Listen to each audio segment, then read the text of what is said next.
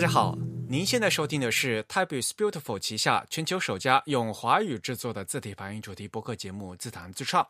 我们的字是文字的字，关于文字的畅谈，而不是弹唱。我们的口号是用听觉方式扯视觉艺术。如果您能可以脑洞大开，那么我们的目的就达到了。我是你们的主播文川西半东一区 Eric。虽然在荔枝 FM 和网易云音乐上面能听到我们的节目，但是还是强烈的推荐大家使用泛用型的播客客户端来收听自弹自唱。我们 TIB 网站的地址呢是 typeisbeautiful 点 com，那也可以用短域名 the type 点 com，t h e t y p e the type 点 com。如果您是苹果用户呢，在 Mac 上就用 iTunes，那在 iOS 上面就直接用那个系统自带的 Podcast 播客就可以了。那另外呢，Castro 和 Over Overcast 也是 iOS 平台常见的播客客户端。那 Android 用户呢，可以在用各家嗯。呃，搜索 Antenna Pod 或者 Pod 呃 Pocket Cast。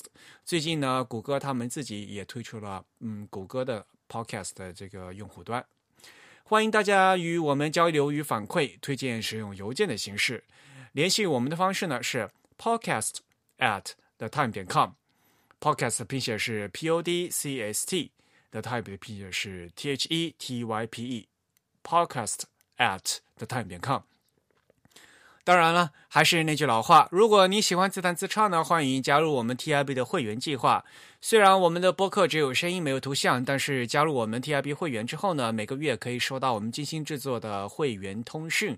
那有关会员的详细内容，请登录我们的网站的 type 点 com/slash/members。啊，注意这个 members 后面是 s 啊，是复数的 m e m b e r s。那会员的费用呢是每个月的四英镑，相当于差不多三十五块钱人民币，也就相当于支持我们主播每个月一杯咖啡的价格。当然了，如果你实在是不想被会员计划束缚，而只是单纯想捐款的话，我们也欢迎啦。那单纯的捐款呢，我们渠道是支付宝，呃，搜索 hello at the time 点 com，hello at the time 点 com。尽管如此，我们还是极力的推呃极力的推荐大家使用我们的会员计划。那今天的开场非常长了，呃，我们其实，在今天的这个虚拟演播室呢，虽然真宇主播不在，我们请来了另外一位我们 TIB 的小伙伴，也就是我们的厉志谦啊，老厉，哎，老厉和大家打声招呼。呃，大家好，我是厉志谦。你第几次来节目了？N 次了，好，欢迎你再次来我们我的节目一起录音哈。呃，这次呢，其实我们的会刊啊，我们第三期会刊已经在十一月的二十号发送了。那其实这次会刊的封面就是你拍的那张照片，对吧？啊，是的，是的。你什么时候拍的？那是那那张照片好像是二零一六年拍的哈，你跟我说是。对，是我们第一次去东京 Type Tour 的最后，呃，倒数第二天晚上拍的。对，呃，那是在东京的新宿那边拍的。对，呃，我们也在那个会刊的最后一页的呃倒数第二页的克隆缝上面写了啊，嗯。然后呢，也有我们的听众反馈跟我们说，在那封邮件啊，就是发送的邮件里面说那个。PDF 是十一 megabyte 啊，MB 那个 B 呃写成小写了啊，不好意思，是我们小编写错了。megabyte 啊，那个 B 那应该是大写啊，byte 和 bit，bit 是小写，byte 必须大写，对，不好意思。希望呢大家能喜欢我们的会刊的内容，那么我们也会继续努力啊，把会刊做得更好。那今天呢是我们的第八十七期的节目，呃，在正式的主题之前呢，我们先和大家分享几条新闻。那么第一条新闻呢是来自日本的消息，呃，写研公司可能大家可能听说过，就是照牌呃机器呃写研公司，呃写研公司的石井玉子社长过世了。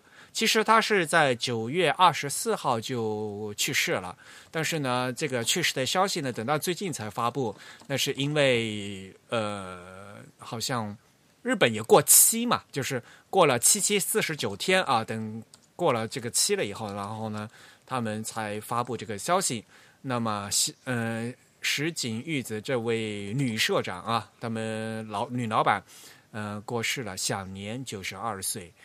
呃，我们也对他的过世表示非常的惋惜。嗯，真的是非常长寿啊。对呀，但是写研公司毕竟是一个时代嘛，对吧？嗯，是的，是的。嗯，说到写研，就是想要说到照牌。那么，其实这位石井玉子社长呢，她是这个创始人石井石茂的三女儿啊。当然了，对于他来讲的话，有很多人是有各种各样的评论了。一个最有名的评论就是鸟海修先生对他的评论说：“哎呀，写言会把要把他的写言字体一起带入坟墓。” 那是因为写言公司大家都知道，它是以做这个照牌机器为名的嘛，所以呢，写言公司的方针是说，为了保证。这个文字的排版啊，能够正确的排版，所以呢，他们必须是字体和这个这排版系统和这个排版机器一起出卖。所以呢，写言公司是绝对不会单卖字体的。这和后来的，比如说森泽啊，就是森泽他们有森泽他们自己的那个呃照牌机器嘛。但是大家也知道嘛，森泽现在呢，就是因为他们后来呢，就积极的走上了数码。字体化的路线嘛，所以呢，实际上呢，现在到在日本的话，最大的字体公司，嗯，公司呢就是森泽。而写言虽然它在日本占领了极大的份额，哈，就像比如说写言在一九九一年的时候，他们的那个年销售量是三百五十亿日元啊，这个是当年是非常大的一个数额。可是。到了一九九八年的话，一下子降到一百七十五亿日元。嗯，就在一九九八年的时候呢，它被这个森泽呃超超过了。嗯啊，所以写言曾经是日本最大的字体公司，可以这样说吗？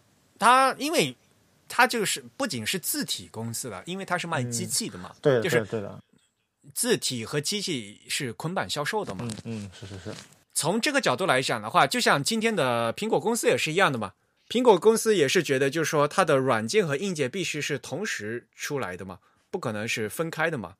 从这点角度来讲，的确是对的啦，啊，但是呢，也就非常遗憾的，随着这个写研的机器现在已经几乎就没有，呃，越来越没落了嘛。那么写研的这个字体呢，非常遗憾的就是现在也就没有办法啊，被大家所看到了。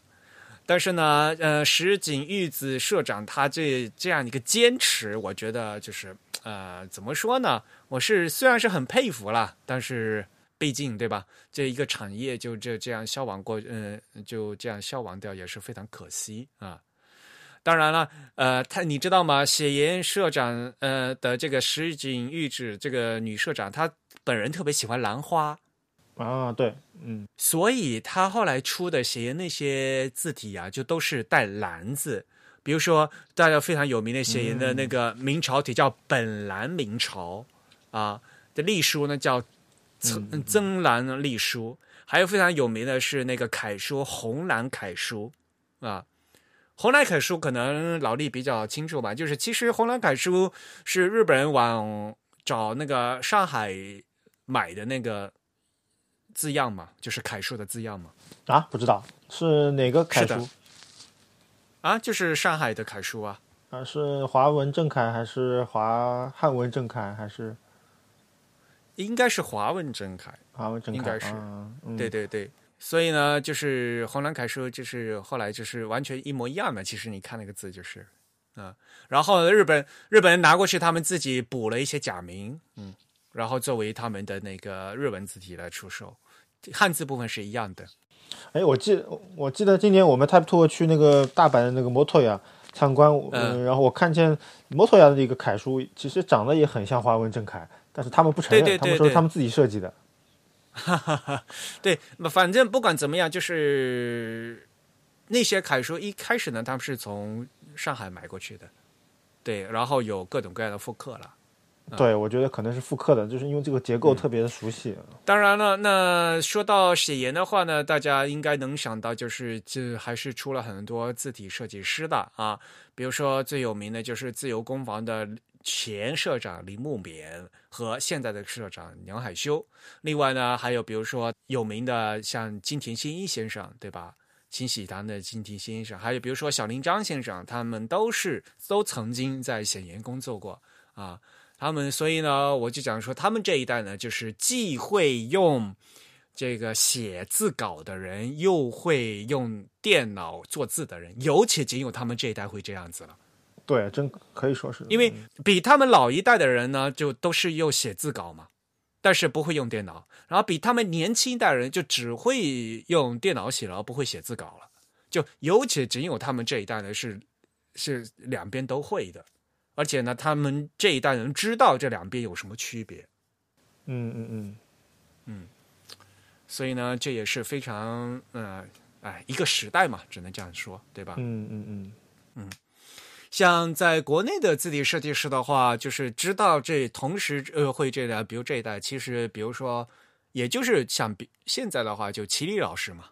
呃，对，呃，他那一批人其实包括比如说呃，现在的还在。呃，就今年刚刚退休的上海印刷研究所的那个袁伟民老师，就是袁袁伟民其实跟齐力只差一岁，所以他们对啊对啊，就是这一代嘛，对对的。但是呃，比如说那说实话，袁嗯袁老师他现在就是没有再再出新的作品了嘛，对吧？啊，有有的有的，我昨天刚去找过他，啊是吧？对，虽然这个这个研究所这情况不是很好，但是他还是因为他作为一个主任，还是开发了很多字体，然后他。他说最近还有有一些新的字体会呃会使用，但当然他们因为都是呃单位对单位的，所以我们就一般来说是看不到他们内部的一些字体或者使用。那毕竟也就只有他们这一代人了嘛，对吧？对，是的，是的。嗯，那齐力老师的作品可能大家会比较熟悉嘛，比如说微软雅黑、兰亭黑，然后齐黑，对吧？那大家也知道齐老师其实他个人现在独立了嘛，现在他还在做一套宋体。那我们也这个这个东西能不知道能不能在节目里讲？应该可以吧？他自己也说他是在做宋体，然后可能明年就会明年就会发布。嗯，对对对，但是是以具体是以什什么样的形式发布呢？是另外一回事了，这是商业的问题。但是呢，毕竟啊，还是说回来这句话啊，还是就是就这一代人嘛。对吧？就齐老师这一嗯，齐老师这一代，他们当年是既会做，因为他们当年是做玻璃板字嘛，就是所谓的就是照牌的字嘛，会写字稿的。那现在呢，齐老师也是自己自己拿鼠标自己，对吧？不点画字的人嘛，对吧？嗯，对。但是齐老师他的那个手稿其实画的，就就是。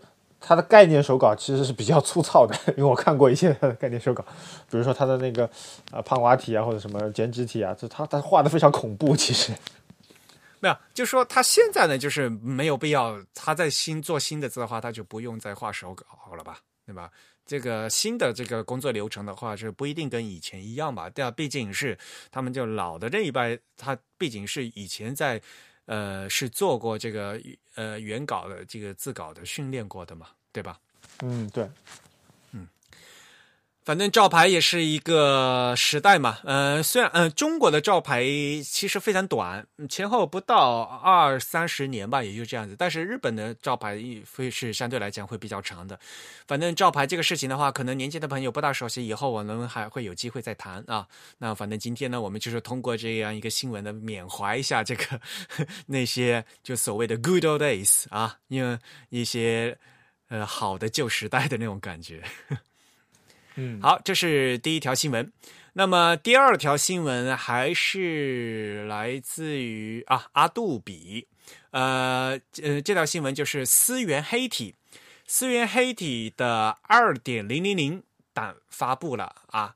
这个呢，其实也就是十一月二十一号的事情吧。嗯，因为刚好那天我去参加了呃阿杜比 Max 这个活动。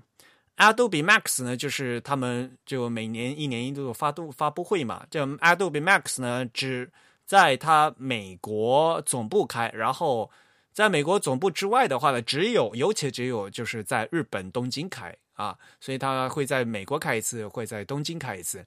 呃，那这呃刚好前天呢，就是在就是二十一号呢，是在美国开嘛。啊，在东京开嘛，然后就配合这个时间呢，就发布了这个思源黑的二点零零零。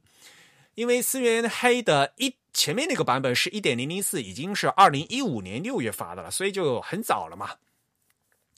那么，所以这次呢，其实也是时隔了将近三年的时间来发布这个新的版本。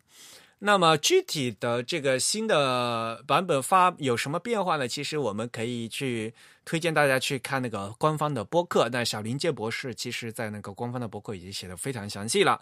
当然，里面有很多一些具体的一些技术的信息，可能不是专业的朋友可能看不懂。那么我们也是稍微给大家讲一下吧。那其实这次二点零版本最大的一个区别就是这次呢新增加了一个。香港的一个版本，因为大家知道，我，思源黑啊，也或也叫呃，其实谷歌的就 Noto Sans 嘛，对吧？它是一个泛 CJK 的，所以它同时是兼呃支持简体字、繁体字，然后日文汉字和韩文的这些这样一个统称的一个字体。那么原来在繁体字的这个分支里面，基本上是按照台湾的一个字形做的。那么香港的朋友就感觉到好像有点不高兴。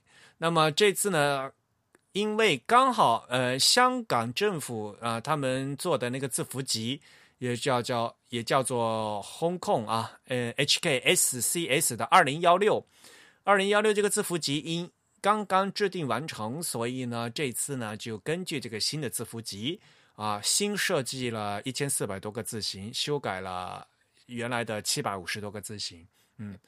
然后更重要的是，呃，在这次也是 Adobe InDesign CC 的二零一九版本，在这个 InDesign 的 CC 二零一九版本里面呢，大家再去那个字符面板的个那个语言里面呢，就可以看到有一个中国繁体字香港这样的一个选项了，之前是没有的。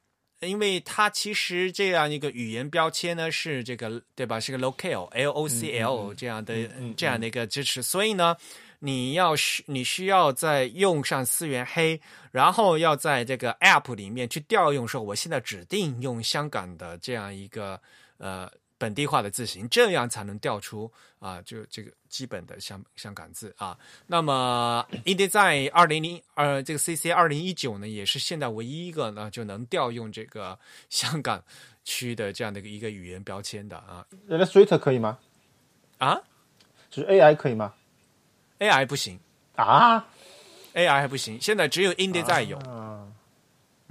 那苹果的一些，比如说没呃 Keynote 啊，或者什么 Pages 啊，也不行。它不支持，它不支持这个地区标签，所以呢，需要你到那个字体呃，到那个 OpenType 里面去字体字形里面自己去选，有时候需要。嗯，或者你就选字体，或者你就单用那个，它有另外封装一个香港版，对的对的，对的。或者你就你就单用香港版就可以。对啊。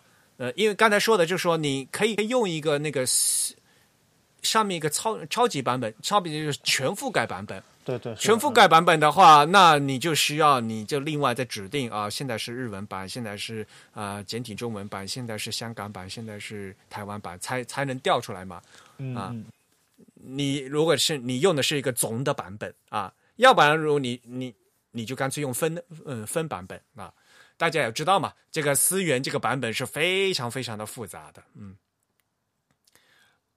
另外呢，因为这个思源版本是一个新的版本，所以呢，它也在里面做了一些那个压力测试。呃，原来就是那个表表面的表，对吧？放进去了。这次不仅出了一个表表面的盲，便还这次出了一个日文汉字，叫这个日文汉字念成太多，有八十四画。不是中文汉字吗？这个是日本人自己造的汉字，有八十四画，有三个云，三个龙。对，云是繁体字的白云的云啊，上面有个雨字头云。龙呢是繁体字龙，三个云，三个龙哈。这个这，嗯，这是据说是到目前为止最复杂的一个日文汉字啊。这个其实是为了压力测试了啊，嗯，到现在其实这两个字到现在 Unicode 的码位还没有，因为预计会放到 Unicode 的拓嗯扩展的 G 区，但是 G 区其实现在呢还没还没做出来，嗯呃草案已经有了，但是还没做出来，嗯。另外呢，对于台湾的朋友的话，可能会有一个好消息，就是这次这个版本的注音符号已经完全重新设计过了。这也是啊，我们的朋友那个 Butcore。啊，巴特克上次呃，就柯志杰，其实他上次也来参加过我们的自弹自唱的节目，就是我们一起录了一期《我爱注音》那一期节目哈。他给我们讲关于这些注音符号的一些事情。那这次在他的帮助下呢，西冢良子重新设计了这个注音符号，因为里面有一些老一版呢有一些很不好，呃，有一些不大完善的东西。而且这次不仅是设计改善，而且增加了这个。注音符号声调的这个 G 呃 G pose 和 G sub 的特性，这样的话就是在实际实际使用的时候，让它的位置会摆的正确。因为现在台湾教育部对这个声呃他们注音符号这个声调的位置呢是有具体的规定的啊，所以呢。这些东西现在已经完全写到了那个 OpenType 特性里面去，这样相对来讲呢，就是也会比以前的更容易、更正确的可以调用。嗯嗯。当然了，因为这次大家也知道嘛，上次四月黑发布已经是二零一五年嘛，所以后来二零一七年思源颂发布了一些的特性呢。思源黑其实还没有，那么这这次既然更新呢，就会和思源颂对齐啊。呃，一个最重要的功能，就比如说像这个 regular 和 bold，原来是呃，就原来没有 style link 嘛，现在有 style link 了。那这样的话，就这个就风格链接给连接起来了。连接起来是什么意思呢？比如说大家到 Word 里面去，你点那个 bold 按钮。啊，你原来是选这个常规体嘛？那你点 bold，它会自动把你 bold 调出来啊。以前是调不出来，现在是可以调出来了。但是这会有另外副作用，就变成你在那个字体列表里面，你你就发现，因为本来有这么多字重，但是你找不到那 bold 字重了。那个 bold 字重，你必须 要到，你必须要摁那个。Bold 那个按钮才摁得出来，它反而你在字体菜单找不到了。这这这个，所以呢，这是一好一坏。对这，嗯嗯嗯，但至少是一个真的真粗体，不是一个伪粗体。对，没错。但是呢，就是说真的粗体是有的，那就看你是怎么调的问题。而这个调的过程呢，是每个这个软件有时候会会不同啊，这个这也是比较诡异啊。嗯嗯。另外呢，非常有意思的呃。大家可能知道，就是日本的天皇明年要退位嘛，所以呢，天皇退位，然后有现在的皇太子继位以后呢，日本的年号要改，因为今年呢是按日本年号的话是平成啊，今年是平成三十年，那么明年新天皇继位了，呃，现在的平成天皇退位，然后新天皇继位以后呢，会有个新的年号，那么这个新的年号呢？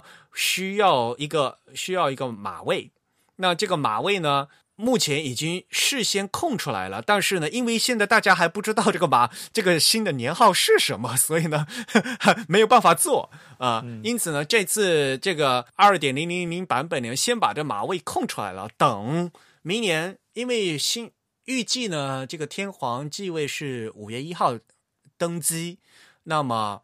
呃，日本政府估计会提前一个月呢，会事先把这个年号新的年号公布出来。到时候呢，他咱才会把这个年号公布出来，再做出来，再做进去里面。但是就就这次呢，是事先先把这个 Unicode 的码位空出来了，把这个新的年号的位置呢空出来了。哎，明年是不是啊？下一个天皇是不是呃一个女的？不是女皇啊，不是女皇，不是不是，就是现在的皇太子。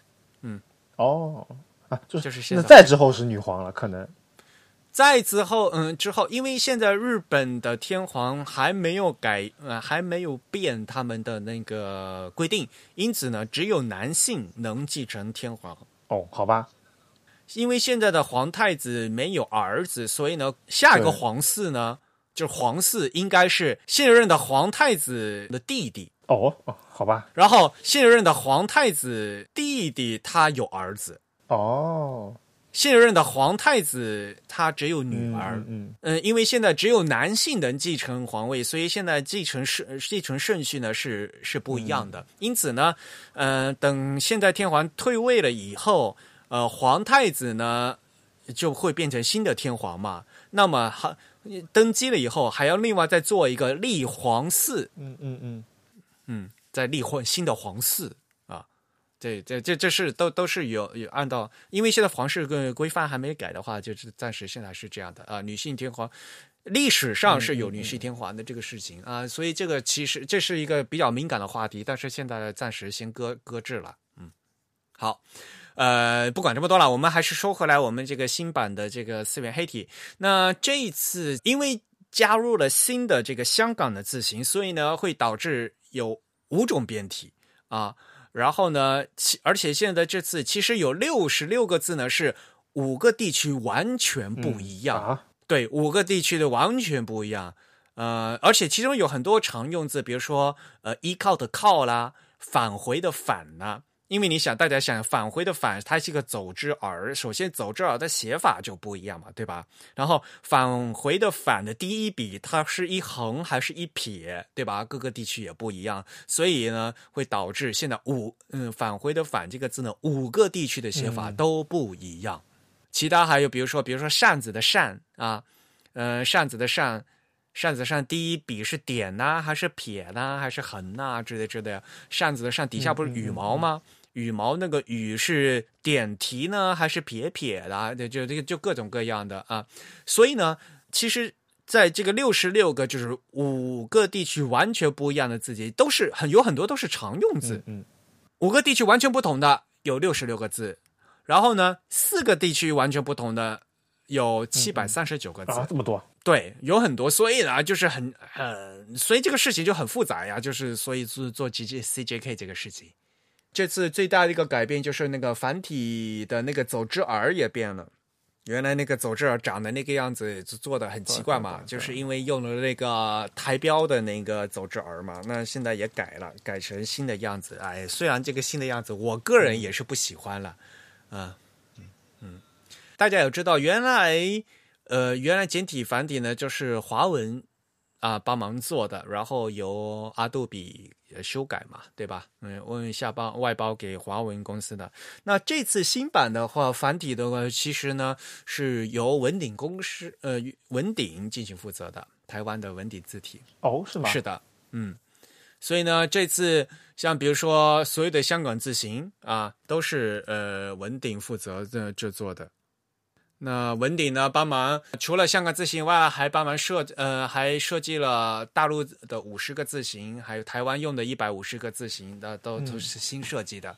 然后呢，以前的一些字形有大陆简体的一百二十五个字形，还有台湾的四百多个字形，文鼎都帮忙改了啊，这都是文鼎的具体做的。然后呢，和阿杜比合作完成了这样一个项目。所以呢，呃，也说了嘛。思源是一个非常庞大的项目，有各嗯有大家有各各方不同的努力。那这次呢，呃，思呃文鼎公司呢也加入了这个庞大的项目。哎，可是这个项目他们导最近在上海的活动没有提及哦，因为这次的话还没发布嘛。啊，现现在发布出来了就可以说了嘛。没有发布之前都都是有保密协议的，不能说的嘛。像以前我们帮。谷歌帮阿杜比看字的时候也是都不能说的嘛，对吧？所以就是保密协议就是这样子嘛，签了以后你这个就是要要符合这个合同的嘛，对吧？好，那其实话说回来呢，我们就可以引到这次节目的正题了。其实我们这次呢和大家想聊一聊的呢，就是文鼎公司在十月十号在上海呢举办的这次沙龙活动，对吧？文鼎公司在上海搞活动，其实今年是第二年了嘛。第一年和第二年其实都是在上海的话，由我们 TIB 协办的，而且呢，我们 TIB 的对接就是励志街嘛，所以呢，我们这次呢，主要呢 就是想把这个我们的对接的设计师来聊一聊啊，我们这次活动的主要内容，你应该是最清楚的，对吧？嗯，其实这个活动今今年相比去年来说要简单很多。去年还有一个为期一周的展览，所以去年的工作量是比较大的。那今年来说只有一呃半天的一个沙龙，所以呃相对来说比较简单。那但是呃，其他几位讲者的这个所谓的简报，我也是直到那一天才看到，所以是具体的内容我其实并不太了解。去年呢的话，主题叫 Type Time 啊，是讲字体时间，对吧？啊，对，就呃各。呃，不同的时间的话，那个字体的一个这个不同的特性嘛，对吧？那么今天呢，我们摆脱的时间，然后进入了空间啊。今年的主题叫 Type Space 啊，呃，叫字体空间相对论啊，听起来很高很高深的样子。对，那时候我在主呃我在主持的时候，我说哇，字体空间相对论，我们是不是要把爱因斯坦请出来？嗯，如果能请到的话，那是最好了。嗯，那这次呢，我们今年是呃，其实呢，就是在十一月的十号下午的一个半天的时间嘛，对吧？还是跟去年是个老地方，在这个裸心社啊，举办了一个字体沙龙。那么，请了几位嘉宾和大家聊一聊这个字体的事情。先说那个地方，其实裸心社的地方挺好的哈。呃，对，而且今年其实。我们去的不能算是裸心社了，因为它已经被 WeWork 收购了，啊，所以那个地方现在，嗯，它不过它牌子不是还挂在裸心社吗？对，但但很有可能马上就要这个牌子也会没有了，所以也许明年就我们就是虽然在同一个地方的，对，对啊，地方还是那个地方吧。所以对于我来讲的话，去年也是我主持嘛，今年是我主持，反正是老地方老朋友，所以呢还是比较舒服的感觉啊。是的，是的。嗯，而且他们那个四楼的那个厅的话，有很多很舒服的沙发。嗯，是。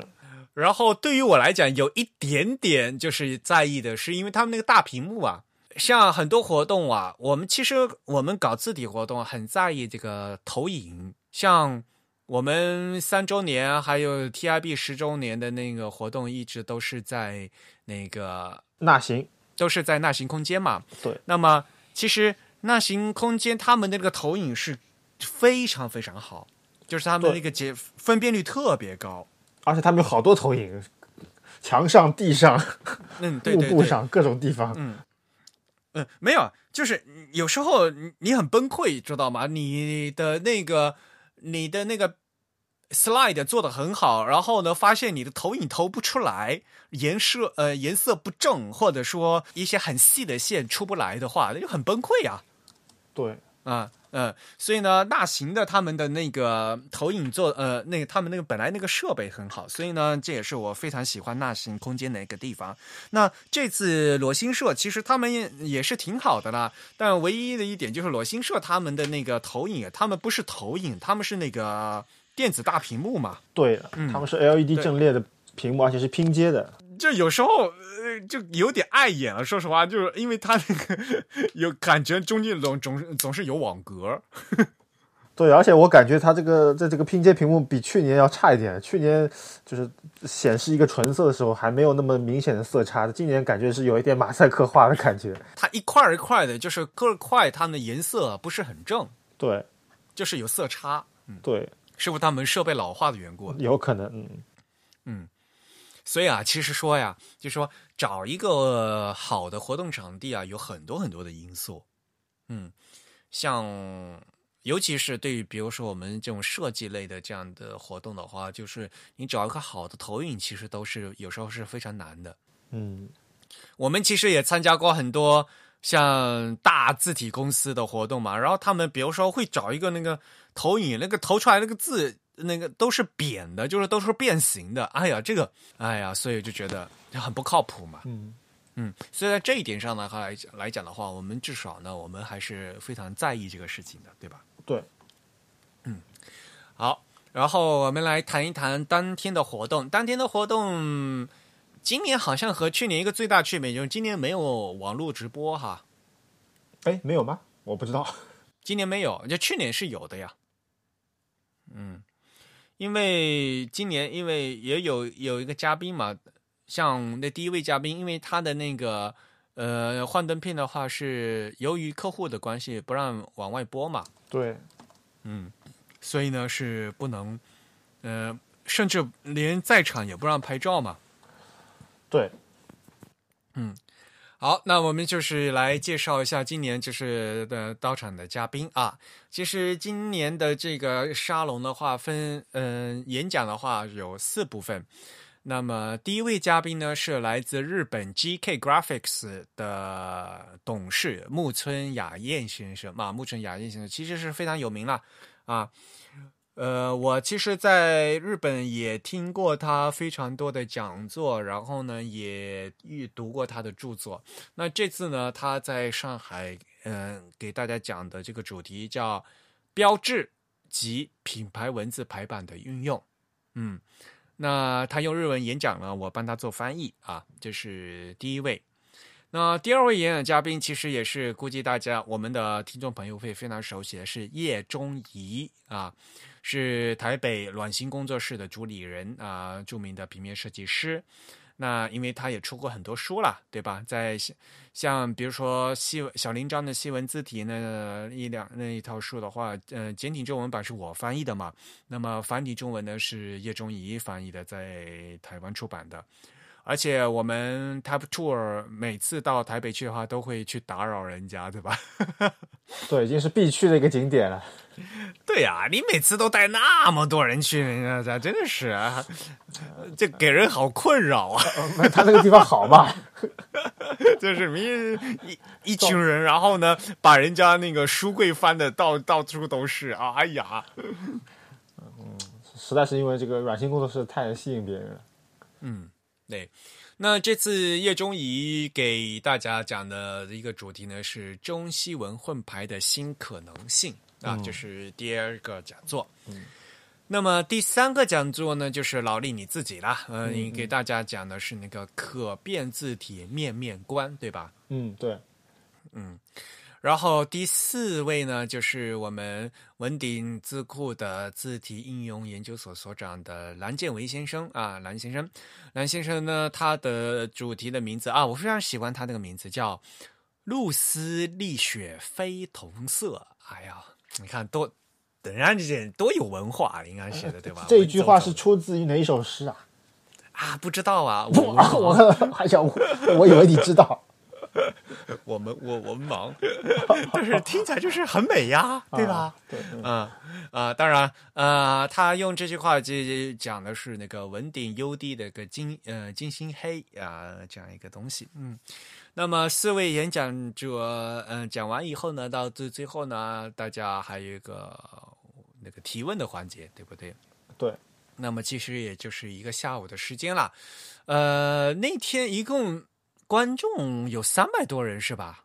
我觉得至少的，因为其实呃中间有有还有不断的有朋友呃进来，然后还也当然当然也有也有少量人离开，所以这人数是在一个动态变化之中。嗯。不过那个地方很好，就是最后人来的，其实你可以跑到楼上去也可以听。对，还有很多裸心社呃内部的在工工作的其他的其他那个创业团队的人也也来旁听。嗯嗯嗯嗯嗯，所以呢整个氛围是非常好的哈。是的，是的。嗯，好，那下面我们来具体来讲讲啊几位讲者他们的内容。那么第一位也就是最重磅的嘉宾木村雅彦先生讲的这个标志与。品牌文字的排版运用，因为他讲的内容都是啊我翻译的嘛，所以呢，我还是记得比较清楚的。就是因为呃，我特地我还特地前一天，嗯，就是他飞到上海之前嘛，我和他在东京见了一面，对过一个稿子。嗯，因为他的那个稿子呀。呃，里面有很多图，然后那些图呢，因为就是他的客户的图，那因为他跟客户呢有保密协议，就说不能外传啊，所以呃，就所以那些东西，因此呢，就是就不让拍照嘛。啊，可是你是怎么翻译他那个那个文件？因为你也看不到。啊，对，所以他拿给我看了呀，但是他东西不给我呀。啊，所以你是在他面前翻译的？呃，那天就是前天晚上，他就是他把那个。他用他的电脑放出那几个呃 slide 跟我看了一遍而已，就没了啊。稿子也稿子也不拷给我的，他就说了一遍而已。然后那天也是嘛，那天的实际到上海的话，他他用必须用他自己的电脑，他那个文件也不拷给我们的，对吧？对的，害得我们在这个这个这个调试上还花了一番功夫，因为其他的另外三个文件在另外一台电脑上，所以还要切换一下。那是啊，对呀，那没有办法了，对呀，嗯，不过反正现场还好了，呃。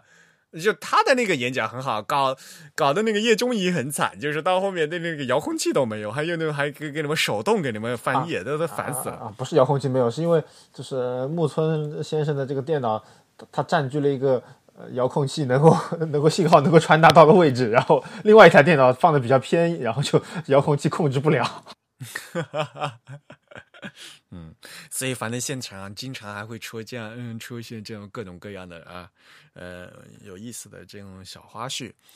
那么木村先生他其实主要呢是跟大家介绍两个案例啊，也是他呃最非常有意思呃最有名的一个案例。一个呢就是那个 JR 日本铁道，日本铁道东日本。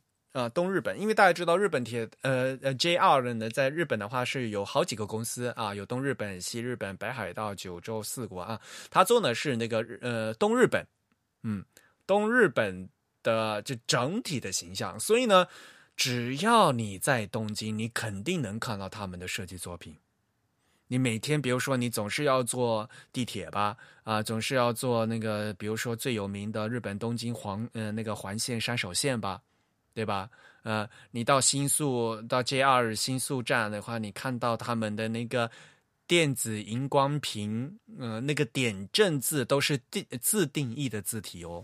对，是，嗯，就而且呢，点阵字和普通字不一样，因为点阵字的话，它需要在每个字号就进行细调的嘛。对的，而且他们是完全是根据那个屏幕的分辨率，好像是就是专门来定制这样一个字体。对啊，你这个比如说点阵字肯定是这样，你你这个点阵，比如说是十二乘十二的啊，二十四乘二十四的话，那个点阵字，你点阵字可能要重新配的嘛。是的，是的，嗯，呃，当然了，我个人的来讲的话，我我其实，在其他嗯也和其他场场合说过吧，就是日本的这个电子荧光屏啊，嗯，呃，相对来讲呢，表现力更丰富。我回国坐高铁，一个最大的感受就是国内的这个电子荧光屏啊，还是一直都是在用老式的。啊，你觉得区别在哪里？没有，呃，老式的为什么？这这从物理上来讲，就是因为大家知道光的三原色是红绿蓝嘛。嗯嗯，但是蓝色的那个发光二极管。是最晚才发才被发现出来的嘛？就是一位日本的物理学家发布的，他因此获得了诺贝尔奖嘛？哦，是吗？嗯，是的。所以蓝光的这个发光二极管是最最晚的，而国内的这个电子屏的话，几乎都是用老式的，所以没有蓝光。这是因为什么？大家想一想，大家想一想，三原色就是红、绿、蓝，而没有蓝。所以老老式的话，只有红绿，以及红绿光叠在一起是黄色黄色，嗯，所以大家可以去看中国的高铁站，几乎都是红字、绿字和黄字，哦，就是红配绿，嗯嗯嗯，然后顶多有黄色，啊，所以并不是因为我们国家比较喜欢这几个颜色，这是有技术问题在的哦。蓝色的这个发光二极管是最后才被发现的，所以它是相对来讲是一个新的一个技术，而因此呢，它相对来讲是比较呃昂贵的一个这个东西。但是呢，在日本呢，因这是日本科学家发现，相对来讲，在日本的话已经开始全部普遍使用了。大家也所以啊，刚才说嘛，从物理上来讲，因为蓝色是三原色，因此当你有了红绿蓝的蓝了以后。有了第三个蓝以后，你所有的颜色都可以有了。因此呢，你就可以在电嗯电子化有白字出现了。你大家想一想，现在很少有那个白白字嘛，就是就是那个高铁站啊。当然，其他的地方可以会有。嗯，对的。当然，因为我平时在东京嘛，我已经习惯了日本的他们那个呃电子电发光二极管的话，他们他比比如比如说他们会有橙色出来啊，他们会有其他的颜色，它。因为它首先这个硬件不一样，所以它能表现力是很丰富，这是首先一个非常不一样的地方。然后呢，呃，木村他这次特设计的话，当然颜色彩是一个非常重要的事情嘛。那大门呢，呃，他特地这个为了点阵字啊，重新做了这个字体嘛。嗯，是的。他也在演讲里说过，他那个字体是完全就特地一个字母就一个字母啊，特全部都是 spacing，这个字符间距全部都是测过的，重新调整过的。有的时候呢，还故意呢，这个因为这是发光屏的这个字距调整，和普通你比如说印刷的那个字距还不一样。有时候呢，它因为发光屏，它故意把这个字距拉大了。因为它发光的话，因为会有眩光的效果嘛，有时候会糊嘛，所以有时候他故意拉大了啊。然后他有啊，还要考虑到，因为他这个是要人要在一定远远的距离，在一个高的角度看，因此呢，他可能易认性会更看重一些。那所以呢，他比如说呃平假名、片假名、汉字和这个西文，它有时候故意搞的。高度不一样，但是呢，但让其它搭配看起来，呃，非常舒适，而且呢，就合适大小。对对啊，是的。虽然看起来是不齐，高度不齐，但是呢，它们各个部分看起来是非常容易认。嗯，是的，嗯嗯，这点其实对于我们来讲是一个一个很大的启发。你好像呢，有时候设计师会一一厢情愿的觉得说啊，你就没有不齐呀，你那个字高高低低呀。嗯。嗯，也许我觉得高高低低也可以增加一种易认性，啊，对，没错，是因为其实易认的话，最重要是你要加加区别度的，嗯，你那个没有加区别度，反而字就大，呃，所有东西都长得都一样了，那就反而就不易认了嘛。是的，是的，嗯，因为要加区别度的嘛，所以这个东西啊是要在一定的理论的基础上来做这个事情。其实我觉得哈，就是木村先生他这这演讲的话，呃。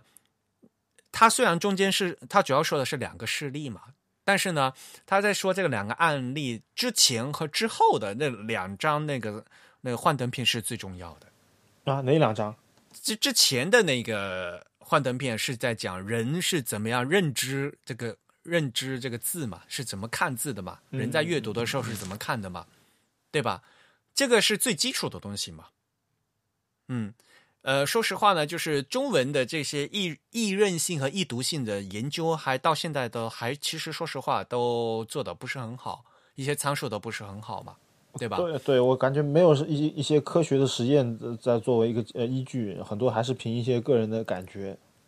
木村跟我说，其实他那天讲他那个 slide 里面说的那些那些数据，其实是蛮老的数据，在日本八十年代就有人做实验，就是做出了那样的结论的。嗯嗯，呃，而且这个东西的话，就是说我们不能直接拿日文的实验嘛，对吧？这个因为易读性的话，易认性这个东西的话，要母语者要重新重新做的呀。嗯，你你中文和日文和西文就都不一样的话，你你要中国人看中文来测，对吧？比如说英国人看英文去测，日本人看日文去测，那这个每个人看出来就是是不一样的呀。是的，这个你你你不能直接的把日本人的那个数据拿来用的，这不一样的。对对对，嗯，所以呢，你看，就首先你对认知，呃，就是这个整个认知学的，你要有有有这个最基础的研究，知道吗？呃，你这个基础打好了以后，到你后面这些，比如说设计来讲呢，你才会有用武之地。啊，否则否则的话，你到后面设计的话，你没有理论基础的话，你你不知道你后面怎么用啊？你你会发虚，是的，你自你你你会你呃，但因为设计方案有很多种嘛，设计的话你可以画大点，可以画小点，会会我可以怎么样？但是呢，你心里你会心里会没底，你你不知道说这个到底对不对？对，是的，是的。但是如如果你一旦你有。比如说，你之前你知道你有那些理论做基础的话，你就不会发虚嘛？我就我就不会迷惑这一点，我就会肯定人认清这个方向往走下去，因为我知道这个我的我是有理论基础，这个方向肯定是对的。嗯嗯，这点很重要，就是说，因为现在很多人在做设计，大家都觉得设计是一个很感性的东西。对，感性是很重要的，但是呢，说实话，一些比如说像在字体排印一些这个易读性和易认性的东西的话，是有的，它是有理论基础的。对，等你把你只有且只有把这个理论就是呃做呃都搞清楚之后，才会对你的这些感性做出一个指导性的方向。否则的话，你所有东西都是感性，你说不出东嗯说你说不出它的好的，就反过来你也没有办法去说服甲方，对不对？呃，我觉得首先自自己都晕了，那更不用说说服甲方了。对对对，你自己嗯，那这这也是对的，你自己都没办法说服自己，那你怎么还去说服别人呢？对不对？对啊，啊，你没有，我现在经常说的是说你你这个设计要有你自己的设计逻辑，我经常说这个话嘛。对吧？啊，你要自圆其说呀！你做这个东西，呃，你因为你是这么想的，所以你这样做的啊。你能自圆其说，我至少你这个设，我不说你这设计好不好，但是你至少你这设计是站得住脚的嘛，对吧？你自己都说说不清楚，那你这个设计就根本能不能算是一个设计了？对啊，嗯啊，那么你自己这个设计能不能自圆其说，这么创能不能站住脚的话，那就说明，那你至少你自己要有理论的基础吧，对吧？你这个逻辑要清楚啊，那因为我知道认知，比如说字体的认知的区别度是这个样子的，所以我把这个字设计成这个样子，所以呢，我这个字体排是这个样子的，对吧？因为所以你要讲的清楚嘛，嗯嗯嗯，这点很重要。然后呢，呃，木村说的呃后面一张那个 slide 我觉得很重要，就是说他的那个 slide 他画了两个圆嘛，然后中间有个焦点嘛，对吧？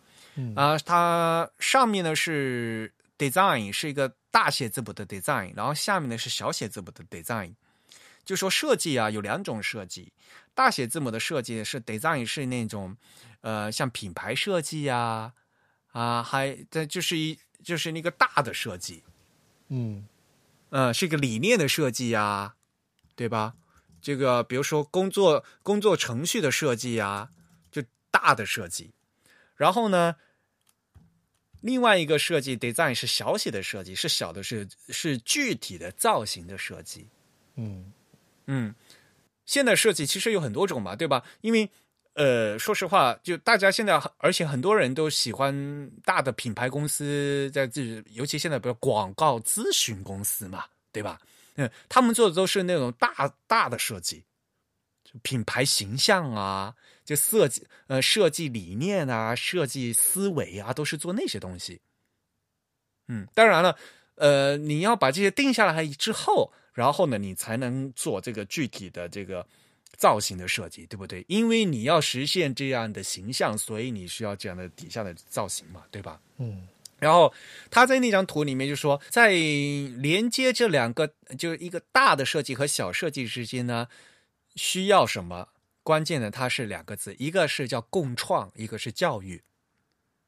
共创 （co-creation），嗯，教育 （education），嗯，共创就是说你要和你的客户一起一起来创造，然后呢，教育就是说你需要去教育你的客户。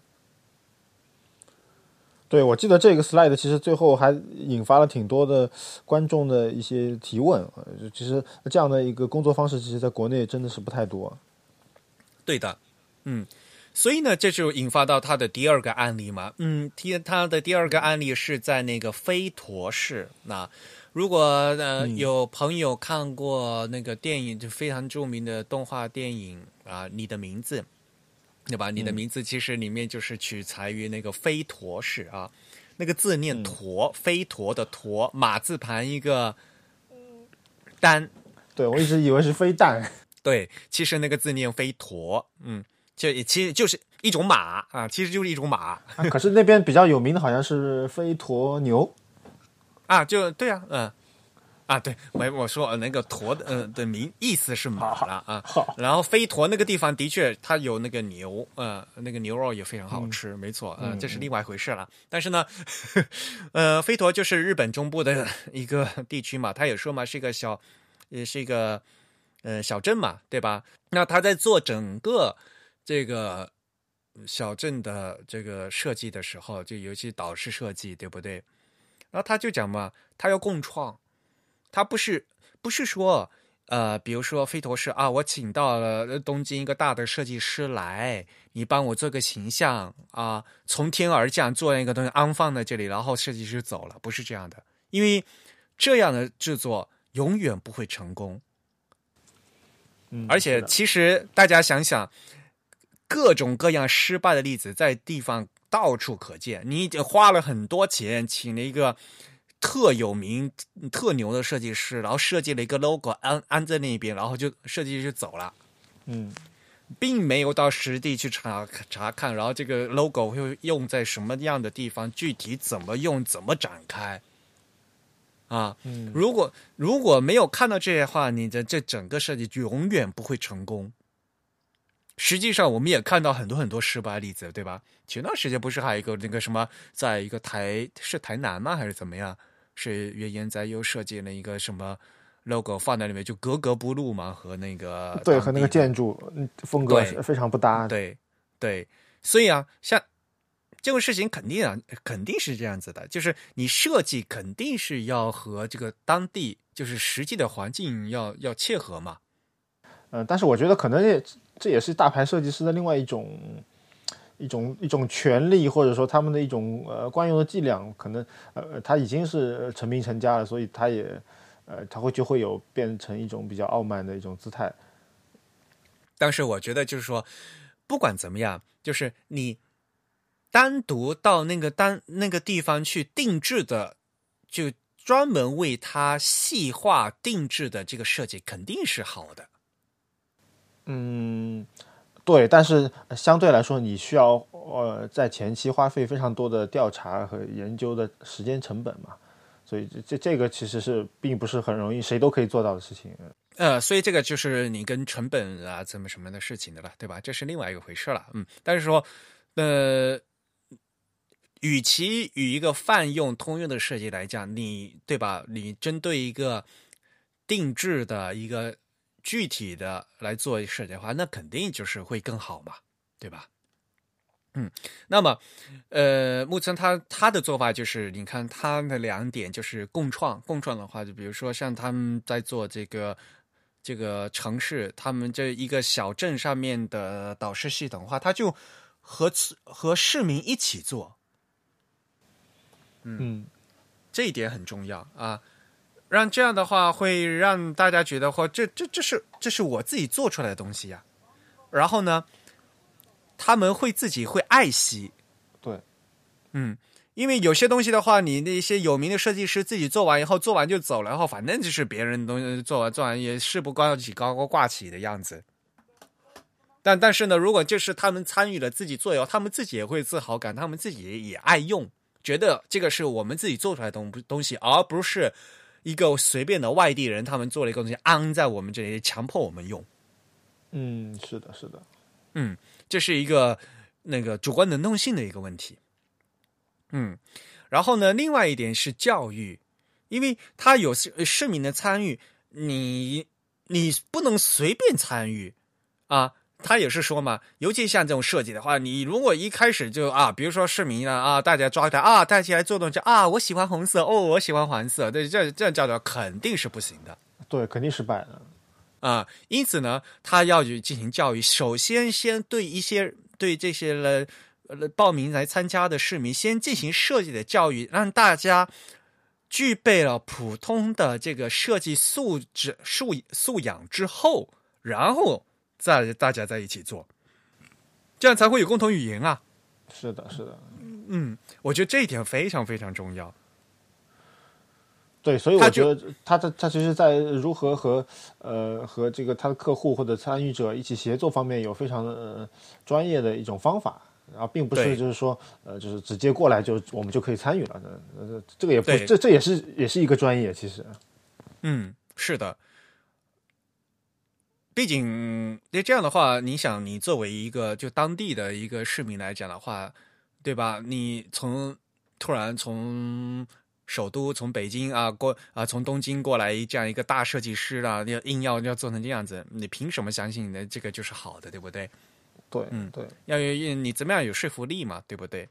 嗯嗯，他也是说嘛，如果大家莫名其妙的七嘴八舌来说这个事情，有些东西我们经常也说嘛，因因为为什么一些呃，比如说公开投标的那些。那些标志很失败，就是因为他没有找专业的人嘛，对吧？呃，在国内这最近发发生很多这种事情嘛，就是说，呃，参与的人也不专业，拍板的领领导也不专业，那做出来的东西肯定就是不是专业的。那所以呢，这个东西需要教育，呃，需要教育，就是说，大家就首先要具备基础的这样一个设计的一个素质。嗯嗯嗯，他作为专业设计师，他知道啊，这个导视应该做成什么样子。那么，那呢，他首先呢要像那。先跟大家讲嘛，对吧？通过几次学习会，先告诉大家导师是什么，对吧？然后再来告诉大家啊，比如说，那我们呃，我们这个室里面要做，应该做成什么样？选什么样的颜色？是选什么样的字体？这个放在这个合适不合适？大家再来挑嘛，对吧？对，而且好像他们最后的一些，比如说对颜色的选择，也是呃听取了公众的意见，而不是说他们自己来独裁，说我就要这个颜色。而且，一个非常令人嗯深思的一点，就是他说了嘛，他们一开始在那个东京的办公室里预设了几个颜色，觉得已经非常满意了，结果把那个颜色一放到实际来，就觉得完全不是那个样子。对，这就说你在那个实验室里做出来的东西和到实践做出来的东西，其实还是有很大差别的嘛。是的，是的，嗯，材质，然后实。实际的效果，对吧？光影，对吧？嗯，这些东西的话，都是嗯，这个都是嗯，都都对，嗯，都是有很大关系的嘛。而且他们还特别注意了和当地的这些，比如说材质啊，和这些呃老建筑之间的这些素材和花纹的这样一个结合嘛。嗯嗯，所以我觉得就是。呃，当然，他也说嘛，并不是所有的项目都能做的那么好，但是呢，至少飞陀这个项目的话，对于他来讲，就是，呃，在做这个导师项目最理想的一个状态。他说，嗯嗯嗯，所以他说他愿意把这样的一个项目拿出来跟大家分享，就是说他是希望这样做的。那那他也觉得很得意的啊。那很自豪的拿出来跟大家分享。那我就觉得，就是无论是嗯，他这样的，那前天不是在东京，我跟他他跟我讲过一遍啊。我说，我就跟他说，就是非常非常有意思嘛。但他的内容这个内容非常有料，而且呢，这个内容之之所以有料，就是无论是初学设计的学生，还是。经嗯，久经考验的设计师都能从他的演讲里学到东西。我觉得这就是他演讲很厉害的地方。对，而且我觉得就是他没有一种就是呃高高在上的或者说权威式的我来教育你的一种姿态，而是就是用一种比较开放的方式和大家一起来探讨，对，来探讨来讲来讲这件事情，而不是说我来教育你。这个我觉得特别好。嗯，对。不过反正。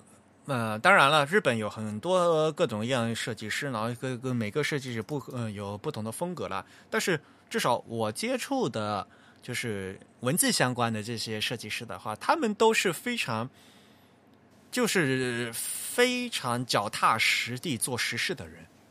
嗯嗯嗯。啊啊！不过话说回来了，如果不是脚踏实地做实事的人的话，也做不了字了。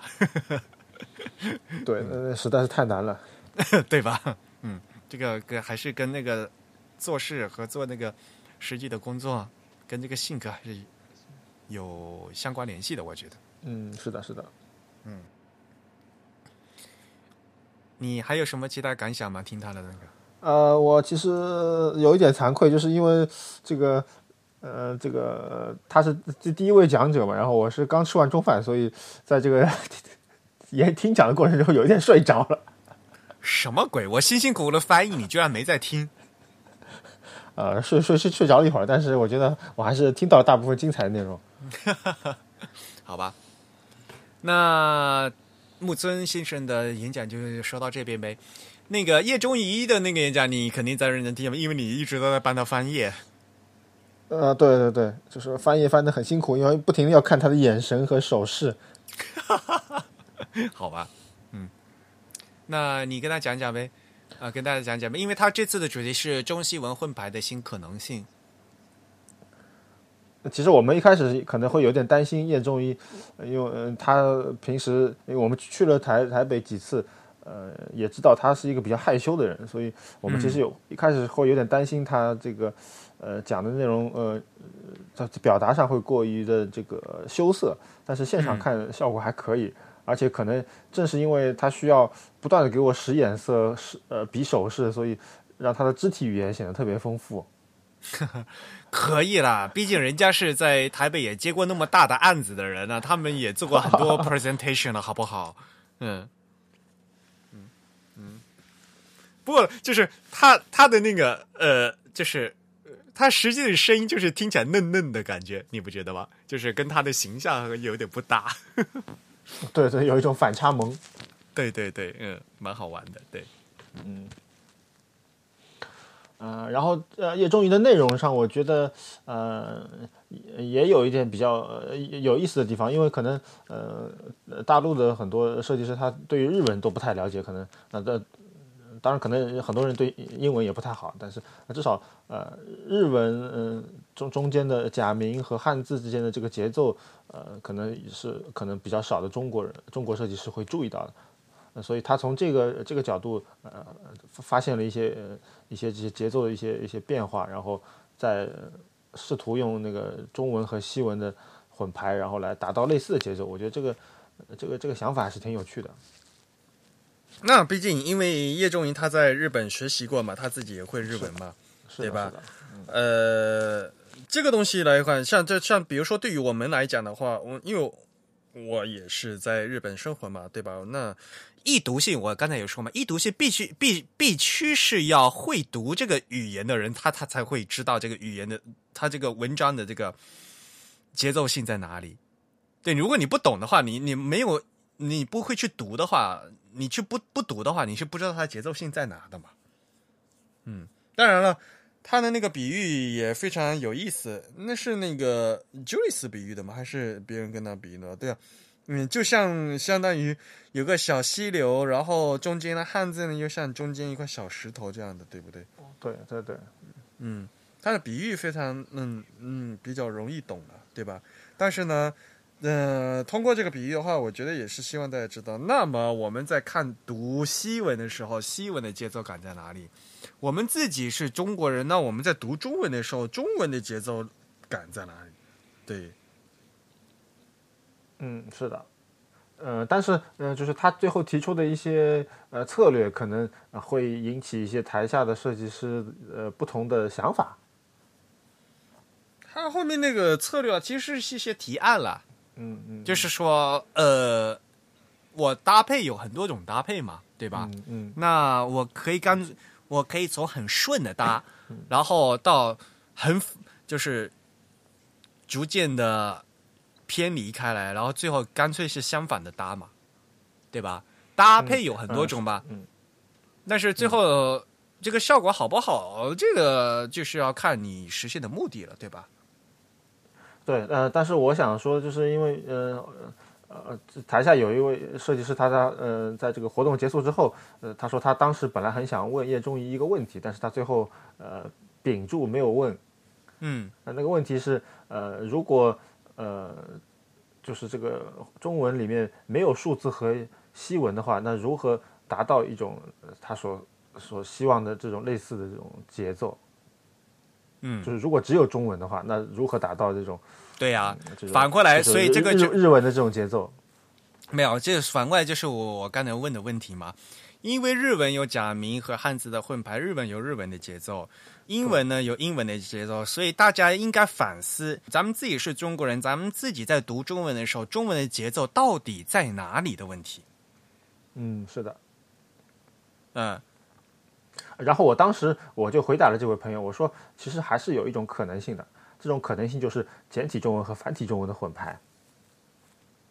那你不要说呢，你不要说的这样子，这个非这个在现。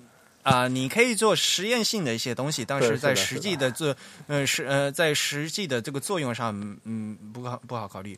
反正因为大家也知道我在做这个孔雀计划嘛，就关于这个中文现代中文排版的事情。嗯，无不管怎么样，但我限制于就是单纯讲这个现代汉语啊，现代普通的文章哈，拿出来的话，呃，我们的节奏感是要极大程度依赖在这个标点符号上面的。是的，是的，这是肯定的。大家可以想象，一个现代汉语，如果你现普通的小说或者普通的报纸文章，你没有标点符号，你怎么看？活活看死。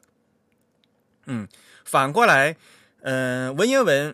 呃，那是另外一回事啊！大家读古文，而且大家也知道，读古文第一个基本功是要会句逗，要学会断句啊。那那也是要会断句嘛，也是另外一回事吧，对吧？那不管怎么样，呃，在现代汉语名排版里面，标点符号是非常重要的，而且在排版里面的话，那个。逗号、句号，它们至少会有这个空隙出来嘛，在视觉上面呢，要不然你就是黑压压一片的汉字嘛，对吧？因为有了汉字以后，它就是在视觉上有空隙了，这样的话就形成一一段一段的分节嘛。然后你的视觉的其实呢是通过你跳跃的时候会会落在这个通过这个标点符号的一节一节来进行跳跃的，嗯，这是肯定的，嗯。然后，所以反过来说，你在现代中文排版的时候，你必须要非常非常重视标点的标点的调整。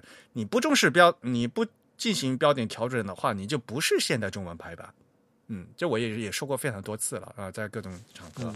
嗯。嗯。要不然的话，请大家关注下一期孔雀计划。哈哈哈啊，这其实我在说过很多次了吧？那么，那那你标点要怎么调？这个这个这个呃，这是很是另嗯。很。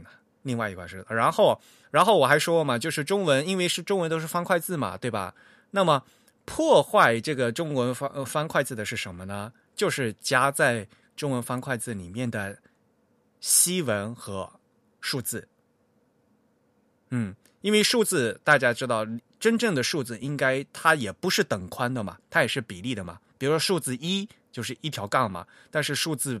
零就是圆的嘛，一和零理论上讲的话，它们宽度是不一样的嘛，啊，所以呢，理论上它们和西文呀，西文每个字母的宽度也都是我们所谓的成比例的 proportional 嘛，对吗？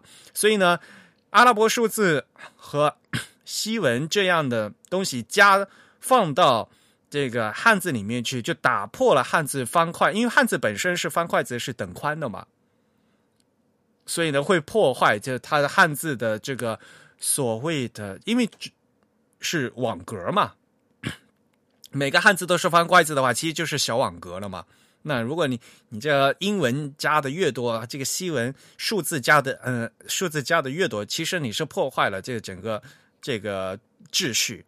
破坏秩序并不是坏事啊。刚才也说了嘛，因为如果你全是网格，全是这种网格排的很整齐的话，大家反而会觉得很困。所以呢，你适当的加点进行调剂的话，其实有好处。那么你怎么加啊？嗯，就像调味料一样的，你完全不加调味料，完全一点味道都没有。但是你加过了，又觉得太重口味。所以这个程度如何是恰恰好啊？这个才是你厨师的本事，对不对？嗯。啊，对，我这都说变成说我个我的观点了，你的观点呢？啊，我的观点，对啊。我我觉得叶中医讲的还挺好的吧，因为而且是他还展示了一些他他做的一些设计项目，所以我觉得呃，其实我如果时间允许的话呢，我我是希望他如果能多讲一点他自己的设计，可能台下的听众也会有很多的收获。他其实也在排一些那个杂志嘛，对吧？啊，对，叶中医其实是我觉得不是一个单纯的平面设计师，他其实还是一个出版人，呃，策划策划人，所以他是一个策划人，对，嗯嗯。他策划了一些杂志，呃，那然后那最有名的就是，因为大家都在在听咱们节目都是对吧？字文字设计比较嗯喜欢，像那个 Typography 那个日本杂志嘛，他引进过来这个日呃繁体中文版台湾版对吧？对对，它不仅是引进，它如果单纯的是翻译和改版，它还加入了很多就是繁体中文版独自的一些内容。对，而且呃，我们可以预告一下，在下一期它的自制之中会啊有报道 TIB 组织的 Type Tour。啊，嗯，第一应该是第四期是吗？呃，还是第五期啊？我不知道已经出到第几期了，反正下一期哦，都忘了，应该是第啊，那可能是第五期了，我觉得的，嗯，是的，嗯，好吧，嗯，所以大家可以敬请嗯敬请期待啊。其实我们和叶中仪包括文呃文鼎他们的合作还是蛮密切的哈，嗯，那么第三段呢，就是劳力你自己的可变字体面面观，你跟大家说一下你讲什么。首先，我要跟你严重提醒，批严重当面批评你一下，你怎么当场的跟我强行跟我拉了讲讲相声，真是的，也事先不跟我对台词，莫名其妙跟我来，搞得我好尴尬，你知道吗？呃，其实我也是灵机一动，因为我觉得好像，呃，叶中一讲完之后。啊，然后我们就进进入了一个中场休息的环节嘛。但是在中场休息的呃过程中，有很多人可能还是比较放松，或者或者很多人需要更多的时间去呃和别人聊天或者呃吃东西啊什么的。所以呃，其实我们这个演讲开始的时候，还是有很多人呃并没有就位，或者手上拿着蛋糕或者拿着饮料什么的。嗯，所以我想轻松一点嘛，那就就临时啊。那边那天我主持太忙了，我那一口蛋糕都没吃，差评。啊，我也没吃到。我也没吃到啊，但是我们晚上去晚上去吃了大闸蟹啊，啊对啊，这我知道啊，嗯啊，而且大闸蟹我也没吃到啊，啊对，你你两个都错过了，嗯，对啊，其实就这个讲座其实是呃是我们主动提出来加呃就是呃加加戏的，并不是说呃一开始呃就是说文鼎要求我们来做这样一个讲座的，嗯。那其实主要呢也是，呃，因为我们这个策划的主题，呃，我们这次主题叫呃字体空间相对论嘛。其实这个这个题目这个题目是 Mira 想出来的，挺好的呀。啊啊，对对。然后我们呃，当当然我也想了几个，我想的没有他那么好，就但是还是字体和空间之间的 一个一个一一个关系。对，嗯。然后因为呃，比如说那个木村先生他讲的是呃呃那个导视设计啊，或者说这个呃这个。就是跟跟公共空间有关的呃设计，然后呢，这个那也是空间嘛，是啊对对是是印刷的杂志上的一些一些一些设计，然后那个嗯文鼎呢更不用说了，他其实呃主要是呃来来讲他自己的这个金漆黑，呃金漆黑是一个文鼎的呃现在的一个比较主要的一个可呃主打的一个可变字体啊，那所以我们就觉得这个这三个讲座其实都是和呃。和那个不同的空间或者不同的字号大小有关系。那可变字体其实又是应对这一些这个呃不同的应用而而诞生的一个一个设计。所以我觉得，呃，我们觉得就是，呃，我们来再给大家科普一下，或来介绍一下可变字体的啊发展历史或它背后的这个技术和设计的呃逻辑，可能是一个比较好的补充。所以其实是我们自己主动要求加入了这样的一个讲座。不过你也太能扯了，因为一开始。回溯历史嘛，嗯，最后怎么怎么扯的扯着扯到那个最早的那个呃弗鲁提格先生去了啊？那当然当然是可以扯上的了，因为弗鲁提格先生他的那个 Universe 其实是就是一个最早的提出字体家族化的一个一个字体嘛，那它其实也暗含了可变字体的这种可以变化的一种概念在里面。好吧，你念 Universe 对吧？嗯，我念 Universe。universe，或者说 universe，universe 是德语德语的德德国人会念的物理嗯物物理贝嗯物理贝嗯嗯，但是呃，这弗鲁提格先生他肯定是用法语命名的 universe 啊，就是通用的这个意思嘛，嗯嗯。啊，也不一定，因为他是瑞士人，所以这个这也有瑞士德语和法语嘛，还有意大利人，也许他反正也许不 知道。他，因为他后来他后来是那个到巴黎工作了嘛，嗯，然后他不是为那个佩呃夏尔佩尼奥他老板就就才发发了这发了这款字嘛啊，所以那个这个词肯定是法语词，这是没有问题的，univer，嗯嗯。后来，后来他不还做了一个什么阿文尼克吗？阿文尼克，对对啊，阿文尼克那就就是法语的将来的意思嘛。呃，嗯嗯，因为我们必须跟那个听众解释一下，就是我因为老力他把这个多就是可变字体往上述他的的历史追溯到这个 Univac 一开始，他弗洛提克先生其实是最早提出家族概念的，对吧？对的，对，所以呢，呃，说 Univac 的它是最早提出字体家族概念的，这是 OK 的啊。但是呢，你要把这个呃这个家族的展开这整个一个概念啊。作为这个可现在可变字体的这样的一个源头的话啊，我就觉得好像有点扯的是太远了一点。嗯，当然是有有肯定是有联系了。还好吧，我觉得这是这是它只是作为一个设设设计的一个源源头，我觉得还是可以可以 make sense 嘛。啊，OK，好，嗯嗯，然后我觉得讲到了那个技术的源头呢，可能是那个高德纳啊，Donald n u s 呃，他的那个 Meta Meta Font 这个这个技术软件。嗯，总总之就是回顾了历史，呃，技术的历史，回顾了设计的历史，然后再讲了一下可变字体和几大字体公司啊。我们 TIB 有一篇谭佩然写的非常好的文章《字体战争》，嗯，其实看那篇可能会比比我听讲座会更好。呃，但是因为那篇文章太长了，估计很多人都不愿意看。嗯嗯，我觉得还是非常值得看的，而且我当时看完以后还是很激动的，就是他他把这个这个这个字体战争写的波澜壮阔。那的确是波澜壮阔的呀，所以像我那天，我那就十月二十一号不，我不是参加那个阿杜比的 Max 大会吗？阿杜比的活动，他们后来居然请到苹果的人过来，嗯，是为请了那个苹果那个 iPad 的副总裁，iPad 的这个部门的副总裁那个 Michael Chow 来给他们站台，然后给他们来说，因为大家也知道嘛，那个他们要。呃，阿杜比要出那个 iPad 版的 Photoshop 嘛？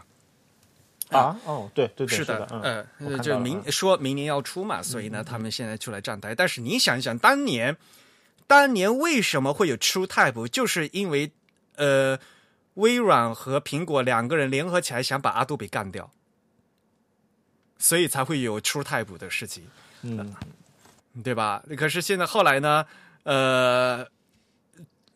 到了现在的话，呃，后来又有 OpenType，OpenType 的话是微软和阿杜比联合起来做了一个 OpenType，啊，然后等到在前年最后这个可变字体出来，可变字体是谁呢？是四家公司，微软、苹果、阿杜比和谷歌啊，四家联合起来做的是，所以。不管怎么样，不管说这个东西做的怎么样，这四家公司能在一起做一件事情，这本身就是已经是一个 很伟大的事情了。嗯，以前可是互相你嗯你死我活斗的不行的，对对对吧？商业战争，对吧？是的，是的，嗯。不过给大家介绍这，你先给大家介回顾了一下，就是这个可变字体的历史和这个技术的基础知识等，然后再由他们那个字研所的，对吧？蓝先生、蓝杰维先生跟大家讲他们文鼎的一个金漆黑的讲展开的话，这样就会就相对来讲就比较自然嘛，大家理解会相对比较深刻一点嘛，对吧？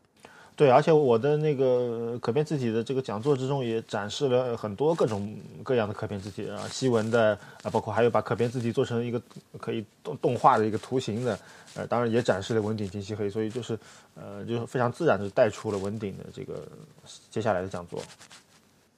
嗯，不过可变字体的它这个新的这样一个 spec 的话，就什么东西都可以往里面放，它就是一个大容器嘛。啊，甚至呃，甚至现在有人用可变字体能能能做那个乒乓球游戏了，就。啊。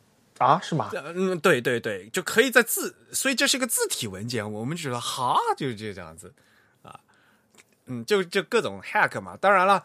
从另一个方面来讲的话，就是对你这个字是一个 stress stress test 压力测试，就是说你这个你你这样的一个格式到到底能做成真的什么样嘛？对吧？当然有各各种各样 hack 的东西。那天我还在那个 Twitter 上面看的，就说有一个人说那个 iPad 因为 iPad 上面没有默认的那个计算器嘛，所以他用 PDF 格式。做了一个计算器啊，那怎么打呢？啊，对啊，就是这这的确是有的，就是有那个键盘，这个界面完全是一模一样的，就是一个计算器，可是实际上它是一个 PDF 文件，因为 PDF PDF 文件是有交互的。现在哦，是的，是的，对的，所以这就说你就可以测试你这个 PDF，因为 PDF 现就现在有交互，而且能放动画，也可以都都都可以的，其实是哦，嗯，所以所以它可以变成一个计算器。对，它用嗯，它用 PDF 格式做成了一个计算器。啊啊，好吧，我们以后期待用 PDF 做的一个字体。PDF 做是字体这个事情，也就本身就很贵很奇怪啊。不管怎么样，那我我的意思是说，就是说，你当一个新的这样一个 spec 出现的时候，我们呢，就就作为做技术的人，可以拿去它做各种各样不同角度的一个压力测试，看它到底能做什么嘛，嗯，对吧？是的，是打开更多的可能性。啊，对对对，当然了，呃，可能性是一方面。那最后我们希望它能发挥在一个地方做，比如说，因为它毕竟是个字体嘛，对吧？啊，我们还是希望它在字体上能发挥它最重要的东西，对不对？嗯嗯，是的，是的，嗯。不过，反正文底的那个金漆黑也是发了太多太多的版本了。我是这次去看他们那个最新做的那个金漆黑那个手册，被他们那个版本号吓到了。对，我觉得这也是一个这个字体家族一旦庞大之后，它的这个这个这一个问题。而且，呃，我觉得文鼎的这个字体可能在这个命名数数字规则上有一点更更看让人看不懂。它并不是像，呃，比如说弗鲁提格先生当年提出的一些比较简简明的一些用奇数、偶数，然后然后来来来区分字体。没有啊，因为弗鲁提格当时他做的时候，他的变就是他的变量只有三个嘛。所以他用三位数嘛，那个也就解决了这个问题。但但是文鼎并不是这样的呀，他也不想变得那么复杂，可是的确就是有那么复杂，而且他又是一个泛 CJK，呃，就是各各种，他要他要摆明，比如表清楚你这个支持的字符集，对不对？是的，你还对啊，你这是支持 GB 幺四幺八零三零的，还是支持你那个日本的，对吧？你对的，你都要写清楚，对吧？所以这个东西的复杂度在不断的增加呢，就比当年你比比五十年代弗鲁提格先生他在做家族的时候要复杂的多了。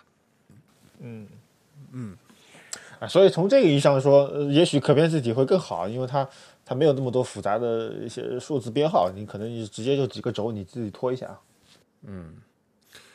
啊，不过反正话说回来，我个人的观点还是那天我在那个大会呃话说的啊，因为更多的人不是在做字，是在用字嘛。嗯嗯，所以呢，我还是强调大家，就说要懂得怎么用字，因为现在就可变字体，你什么都可以变了啊，哪怕说实话，到现在为止，很多呃可变字体，到说实话，到现在很多都还是在测试版，对不对？我们现在呢，嗯，实际用的还都不是可变字体。但哪怕现在没有可变字体，哪怕是我们专业的字体设计师打开电脑，面对一两千多各种各样的字体，然后每款字体还有那么五六七八种字种，你怎么选？你都已经晕了。对，嗯，然后。等到以后还可变字体，每一款字体都可以变，字重也可以变，宽度也可以变，视觉字号也可以变。变从这个制作方来讲的话，这是他们技术很厉害，但是你会用吗？你能保证你能在合适的地方用上合适的东西吗？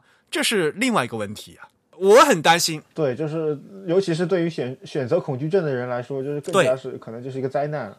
对我对于呃，我作为设计师来讲，我觉得我对就普通民众、普通大大众的这样这样的一个设计素养来讲的话，我是更担心的。说实话，哪怕是现在这么多字体，大家已经晕的不不行了，你还你还让可变字体变成那个样子，大家更不会用了。说实话，嗯嗯嗯，当然了，这也许是杞人忧天，对不对？呃，我们呢？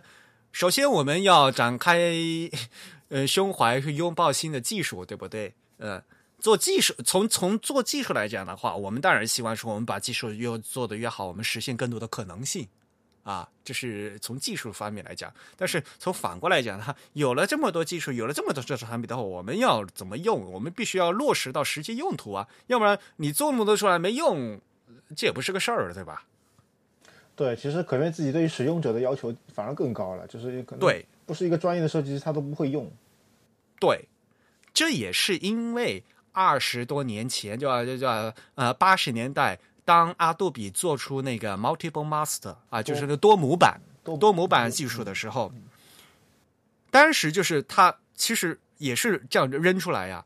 当然了，当年有另外一个问题，就是因为当时的那个计算机的那个呃性能还不够高啊，所以呢，当时变来变去的话，呃呃，首先效效率不够高，而且当时另外一个问题是支持的那个呃软件非常少，只有 Illustrator 这那那阿杜比它本身几个能用啊，所以呢普及率不高。但是有另外一个问题就是，你单纯把这个扔扔给大家，用户并不并不幸福，就是用户。他他多拿了几个滑块，他滑来滑去，他不知道他自己要用什么啊，所以这也是另外一个嗯，它没有普及的原因，以至于后来呢，还是变成这个东西变成字体厂商的工具，字体厂商事先做好几个让用户去用，反而用户拿直接用那个字体厂商事先调好的，用户还更高兴。是啊。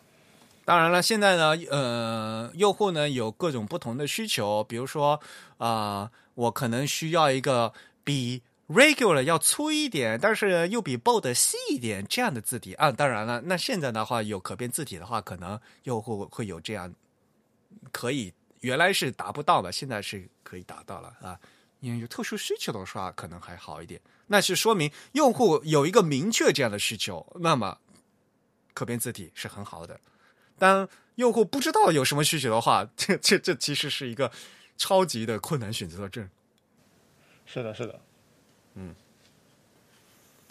好吧，那差不多就说到这里。你还有什么要补充的吗？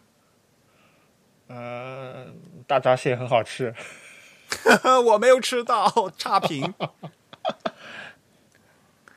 对呀，啊，现在可是螃蟹最好的时候，对吧？是的，是的。哎，日本有没有大闸蟹啊？木有啊，啊，那吃什么呢？啊，日本有海蟹，海日本的日本的海蟹，嗯，比大闸蟹大的的多，好吧？呃啊，哦好，日本有没有清蒸鱼啊？呃，日本人一般不清蒸啦，生吃啊，生鱼啊，对，生鱼。